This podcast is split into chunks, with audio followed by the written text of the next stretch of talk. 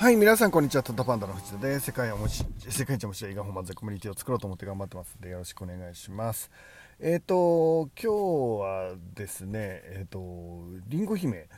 が、えーなんとか1万にしたいなと思って頑張ってるんですけど、えっ、と、まずですね、もうぜひ皆さんに持っていただきたいんですね。これは、りんご姫は、え大人が、え読むために設計された絵本です。えっ、と、専門家の人たちに、えっ、と、いろいろお力を借りてですね、えっ、と、自分と、えー対話できるようにしてるんですね。まるで、あの、自宅の本棚にですね、カウンセラーの人が住んでいるみたいな感じですね。えーちょっと思い悩んだり、なんか、えー苦しい時とかに、あの好きなね、絵本を本棚から取って、えっ、と、自分と対話しながら何か、えーきっかけを作っていく、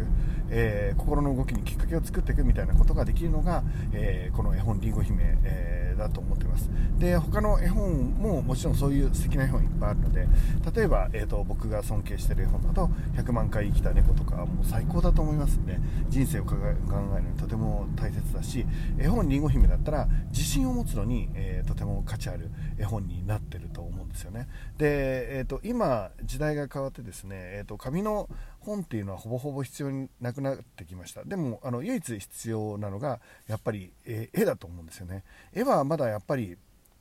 うん、iPad で見るよりもパソコンの画面で見るよりもやっぱり紙で見たいなっていうあの欲望があると思うんですよね。で、えっと、もう動画も何もかももうあの文章もみんな iPad の方に映ってると思うんですが、えっと、美しい絵を見たりするのはやっぱりまだあの紙なのかなっていう気がします。でそういう意味でですねあの絵本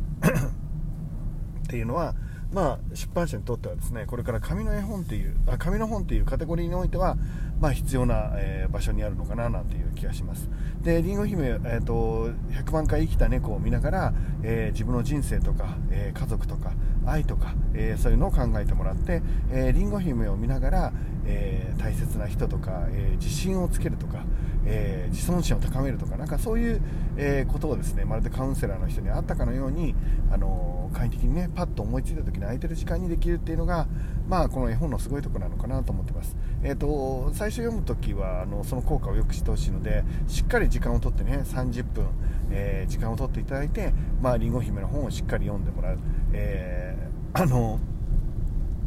抱きしめる感じですかね、え本を読んでから、まあ、抱きしめて、えー絵本を抱きしめながら目をつぶって、えー自分について考えてみるなんていうのが、えーあるといいのかななんて思っています。で、えー、とそういうあの使い方を、ね、してもらうための絵本ですね、えー大人のための絵本なんですね。なので、えー、と経験をしているしていればしているほど、えー辛い体験とか自信を失うような体験とか誰かの何気ない一言で傷ついた体験とか、えー、とそういう体験をしていればしているほど、えー今回のこの絵本はですね皆さんの心に刺さるんじゃないかなと思っています。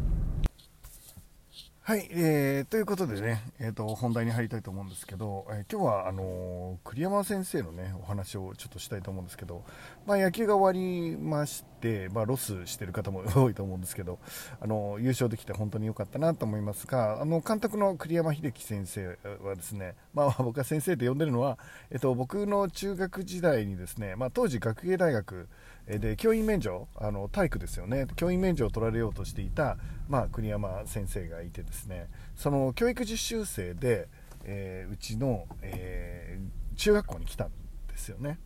で、えー、と僕としてはですね、えー、と野球部だったので、まあ、あの先生もですねその野球の練習に、えー来てあの指導してくれたりなんかも、まあ、してたっていう当時ですね。で当時はですね栗山英樹っていうのは、まあ、無名の大学の、まあ、選手になるわけですよね。無名でもないですけどね。でなんか当時あの今でも覚えてますけどみんなでこう話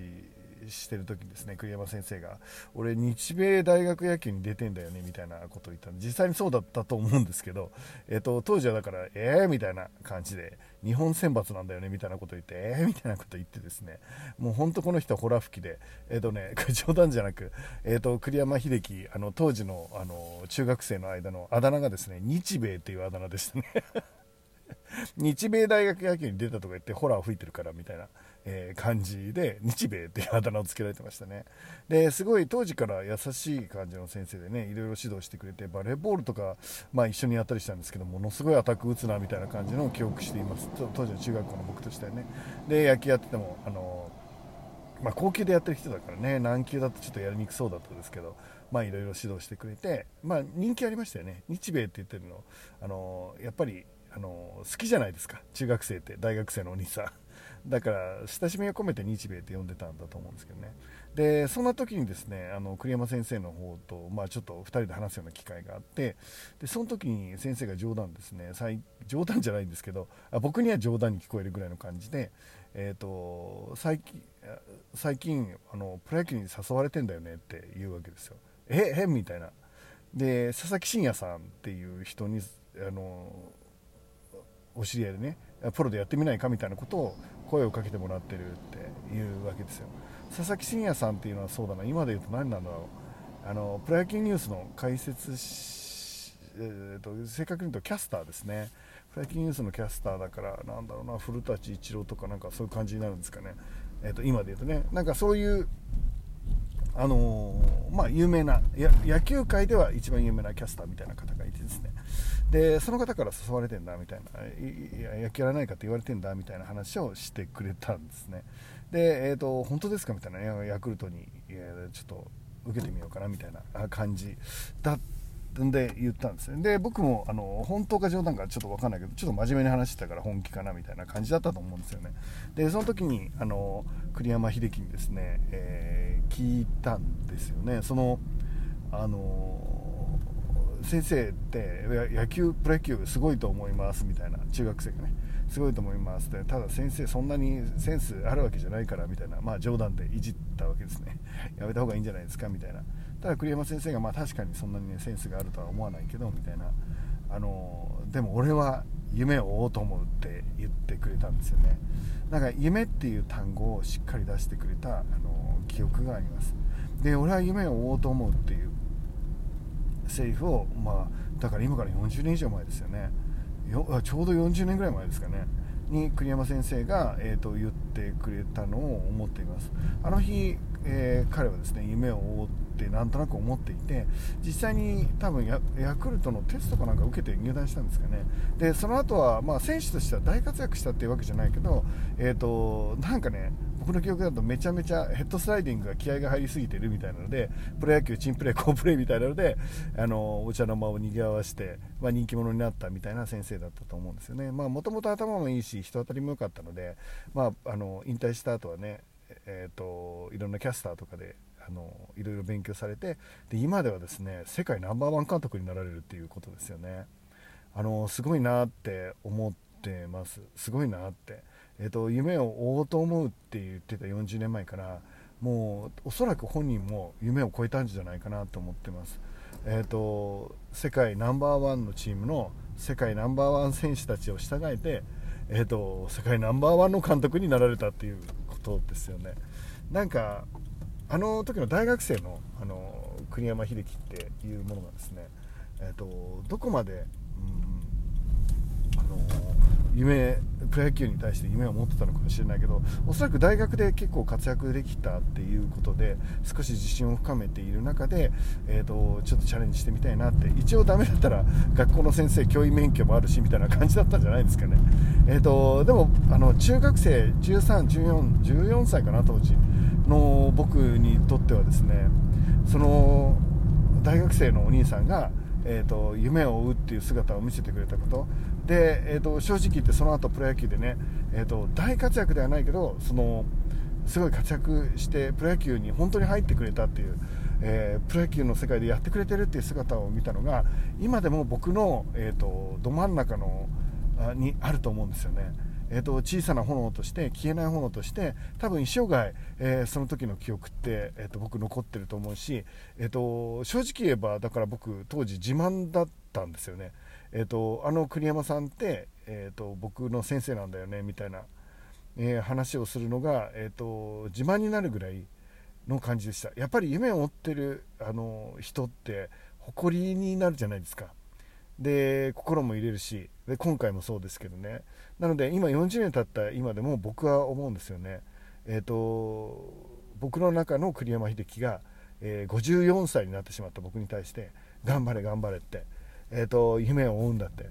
頑張ってみろよ藤田って言ってくれてるんですよね。40年前からずっと言い続けてくれてるんだよね。だから僕も今、えーと、いろんな壁があるしこのやってる仕事自体もいろいろ大変なこといっぱいあるし落とし穴なんて毎日落ちてるけどそれでもうん豪快なヘッドスライディングをね、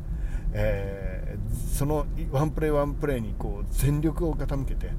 えー、やっていくっていうことをしたいと思ってます。えー、大谷翔平さんやねダルビッシュさんそれから吉田さん、えー、村上さんなんかスーパースターがいるチームの中で、えーと、自分の成績なんて彼らに比べたらもうへみたいな成績だったと思うんですけどそれでも指導者としてね、